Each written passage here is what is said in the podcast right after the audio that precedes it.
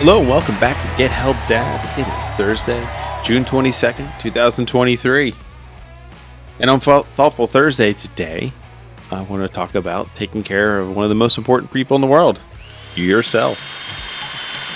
Did some home improvement. As you can hear in the background, we have some new flooring put in and we had to put a new handrail in. Um, actually, a couple of them one for the banister upstairs and one for running down the flight of stairs. And we actually had this cool wire, very modern looking handrail. It wasn't too hard, but just doing a lot of different work, using a lot of machinery.